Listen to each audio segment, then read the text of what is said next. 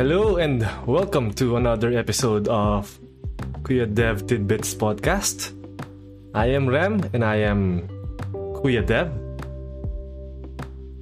Software development cycle.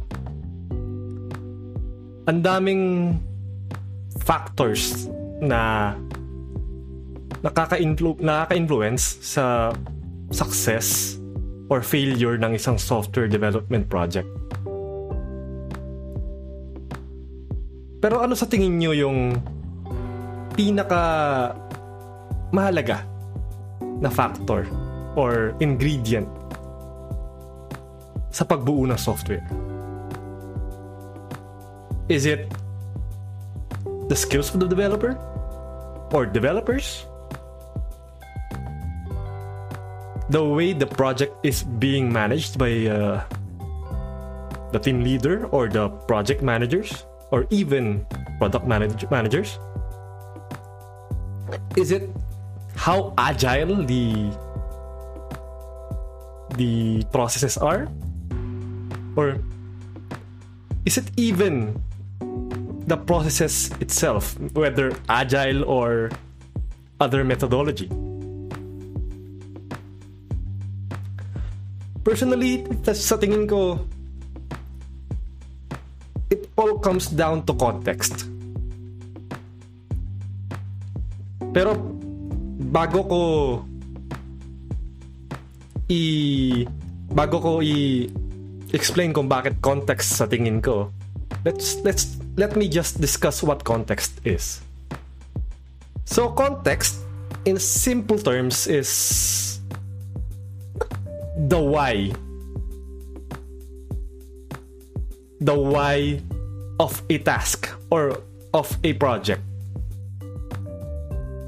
Ito yung kung bakit mo ginagawa ay isang bagay or kung bakit nyo binubuo ang isang product. So, whether it's a new feature, the context behind that is why the, the, the, the feature is being built. At kung ano yung intended na outcome. Ano ba talaga yung goal ng feature na yon? So that's the context. You know? The why and the outcome. Kung paano siya gagawin, the how, at kung ano yung bubuin, the what, hindi na masyadong hindi siya kasama dun sa context although it's part of it's it's it's it's a uh, uh, a product of the context. But it's not the context. The context is the why and the outcome. The result. Yung intended na result ng gagawin nyo so let me give you an example say the the the product manager um sinabi ng product product manager na kailangan yung buuin ang isang button oh, mag- mag-create ng isang button na kulay blue dun sa page. So what's the context behind that kasi we want uh, sabi ng project product, product manager, na they want to have that button as a call to action para may may i-click yung user na magdidirect sa kanya sa sign up page. You know? So, the context behind that is the, the, the product manager or the, the the the company itself wants something on that page that could direct the user to the sign up page. So, yung sinabi niya na button is just the what. But the context behind it is, you know, kailangan nga mag-direct ng traffic from that page to the sign up page.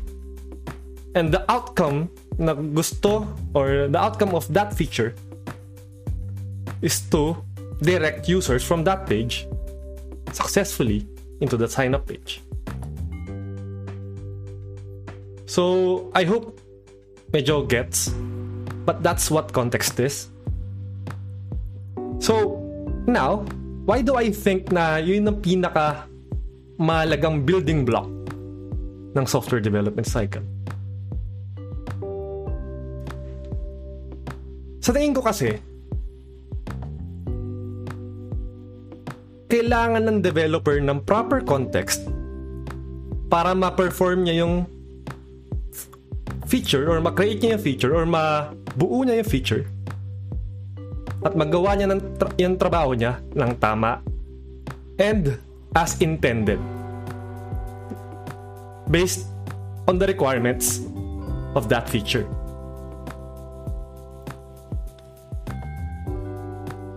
Napag-aaralan aaralan sa communication subjects yan eh na 'di ba? May may there's a message that's being transmitted from the messenger or the sender of the message to the receiver. So that message from the sender ng, ng message can ano can be can be ano um uh, how do you call this?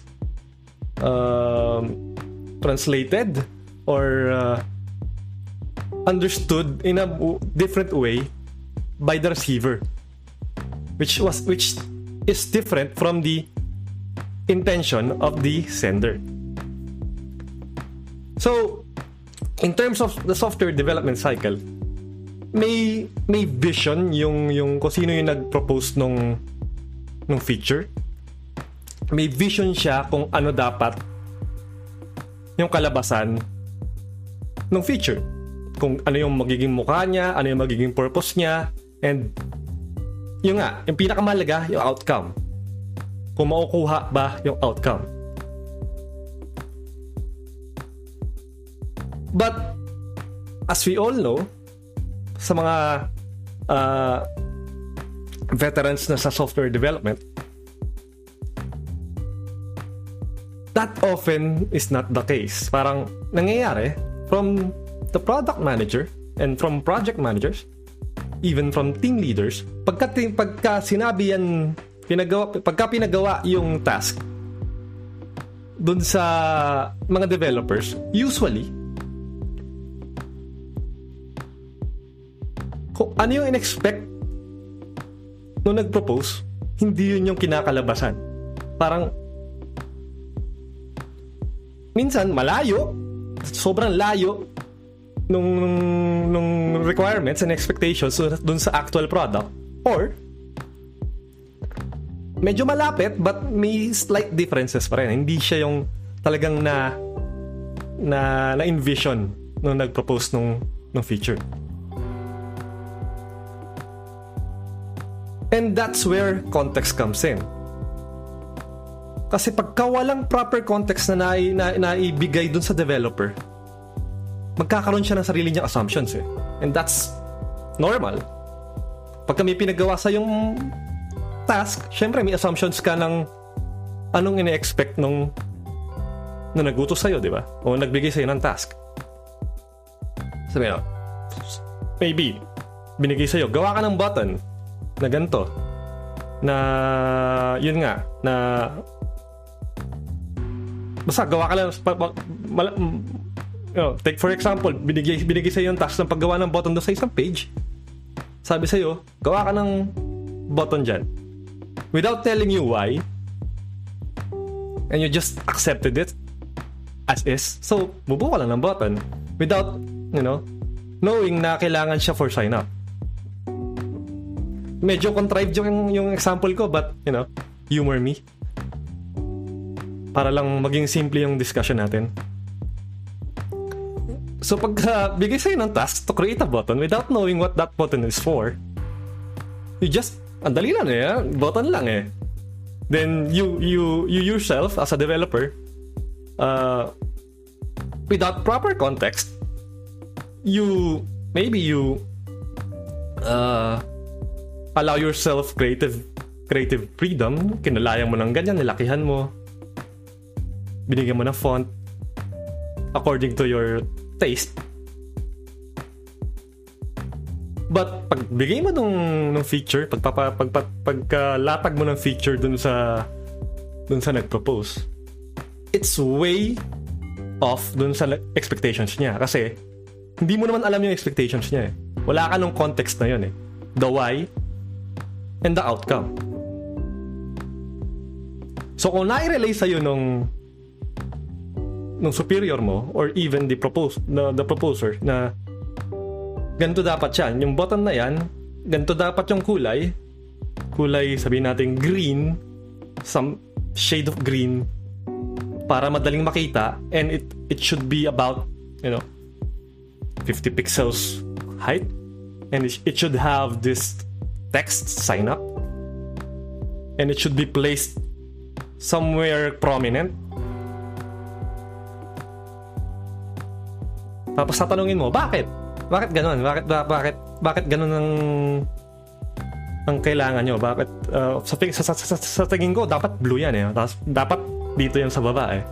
But if they tell you that it's for it's to uh, get people or users to be redirected to our sign up page, then as a developer, ah, okay, okay. You get the reason why the reason behind the the the, the feature and you go yeah okay yan oh, uh, I have suggestions to make it more effective dun sa gusto natin ma-achieve. And that's when the conversation starts. And that's when you can have a back and forth with the team leader or the proposer? Na you know to to improve the feature. Even even before you write or you you you start writing the first line of code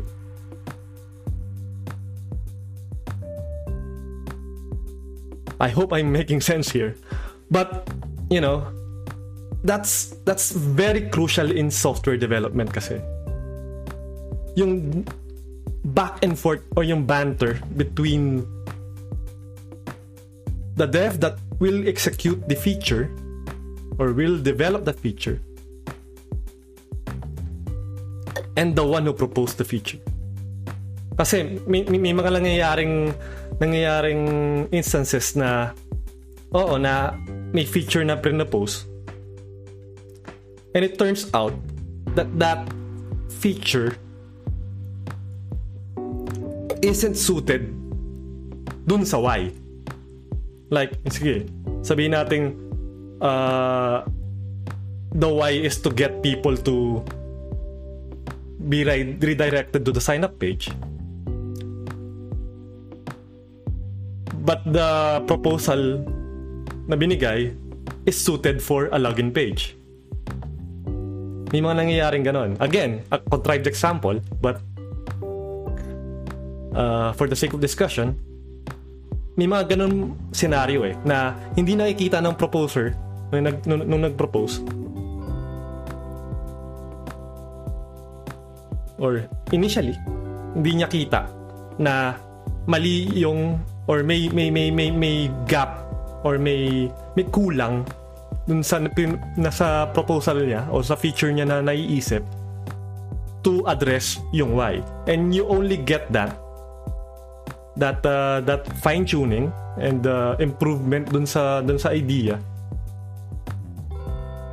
through talking with you know other t- stake, stakeholders dun sa feature especially dun sa devs na mag uh, mag-implement niyan. Kasi pwede ring uh, sabihin ng dev na medyo mahirap yan. Like it will take a few weeks na. But we can I, I can find a way or we can find a way to shorten it into you know two days but we will have to make uh, sacrifices here and there. Are you amenable to that may mga ganong ganong conversations by just giving that developer enough context. The the the the the the, great uh, the, the the the more context the better about that feature. But on the other hand, there's also such a thing na sobra-sobrang context. What I mean is, for a single feature, okay lang yan na mara talagang all out na context sa maibigay mo dyan. But of course, you can you can there's a there's a instances na medyo na overdo siya na parang nagiging analysis paralysis na but you know, that's another thing. But what I'm talking about is having multiple contexts. Meaning, maraming feature na pinapagawa kay developer. And that's very bad. Kasi, it's very hard to switch from one context to another. Mahirap yan. And non-tech people need to understand that. Na if you give a developer multiple tasks to to to perform. For example in a, in a particular sprint na maraming features yan na pinapagawa na sabay-sabay. Lalo na kung yung mga feature na yan is can span multiple multiple sprints. May hirapan si developer. And it creates or it it uh, it causes the development cycle too long to long to be longer. Mas mas humahaba. Kasi may may parang ano yan eh. Kumbaga sa sa PlayStation di ba? Parang nagpalit ka ng game niloload yan di ba? Iloload niya lahat ng ng artifacts and uh, game data before ka makapaglaro. It's the same with developers. Parang no every time na mag-switch ka ng game or mag-switch ka ng feature, you have to load all that context again. Tapos pagkalilipat ka na naman ng another feature, you have to unload that the, the previous uh, context and load up the context for this particular feature. And if you do that, kung lima yung feature na develop mo for this sprint, you do that context switching multiple times throughout the sprint. And that loading time, yung parang i-refresh mo na naman yung utak mo. Ano nga ba to? Alam ko na to eh. Na- nagawa ko na to kaso kailangan ko ulit aralin eh. Lalo na kung kung yung yung yung code base is medyo spaghetti. And or yung features medyo complex, napakahirap sa dev nun. So as much as possible, dapat si dev parang, you know, two major features lang per per sprint and a few, you know, small tasks para lang pang pantanggal umay.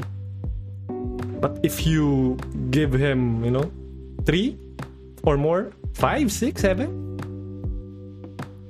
major features na binubuo sa isang sprint.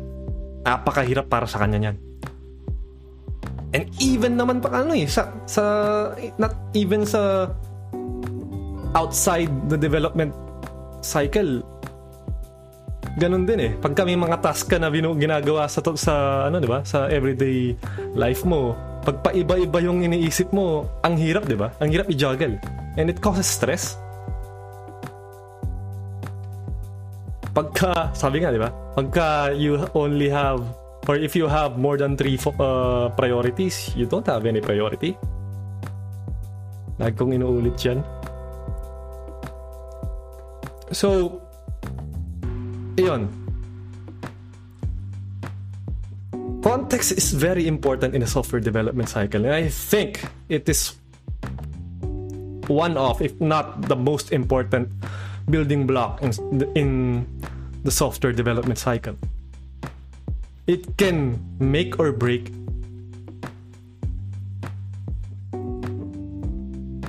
a a cycle. I mean, uh, uh, like a sprint or a feature or a project. You know, the less mul- the, the less number of contexts or the less features na binubuo na developer, the better. Para nakafocus talaga, talaga siya and he doesn't have to switch contexts often. But for each feature na binubuo niya, give him all the context that he needs. And, you know, allow him to, or even um, invite him or encourage him to challenge yung feature depending on the why of that feature and the intended intended outcome. So with that, I uh, end this episode, and uh, oh, before I end this episode, um, let me just make an announcement. Na over the next couple of Satur- Saturdays, I won't have uh, new episodes. I won't be publishing kasi Pasko na. So next week would be 25. That's sakto, di ba? Pasko. And the week after that is January 1, which, which is New Year. So I'm taking a break, a holiday break, and I won't be publishing the next on over the next two Saturdays, and I'll be coming back January 1 plus 7 is January 8. January 8, I'll be publishing the next episode. So just making that announcement and I'll see you again next year na.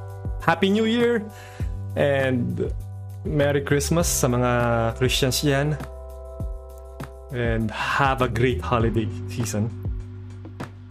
This is me, Kuya Dev, and I'll see you January 8. Thank you for listening. Goodbye.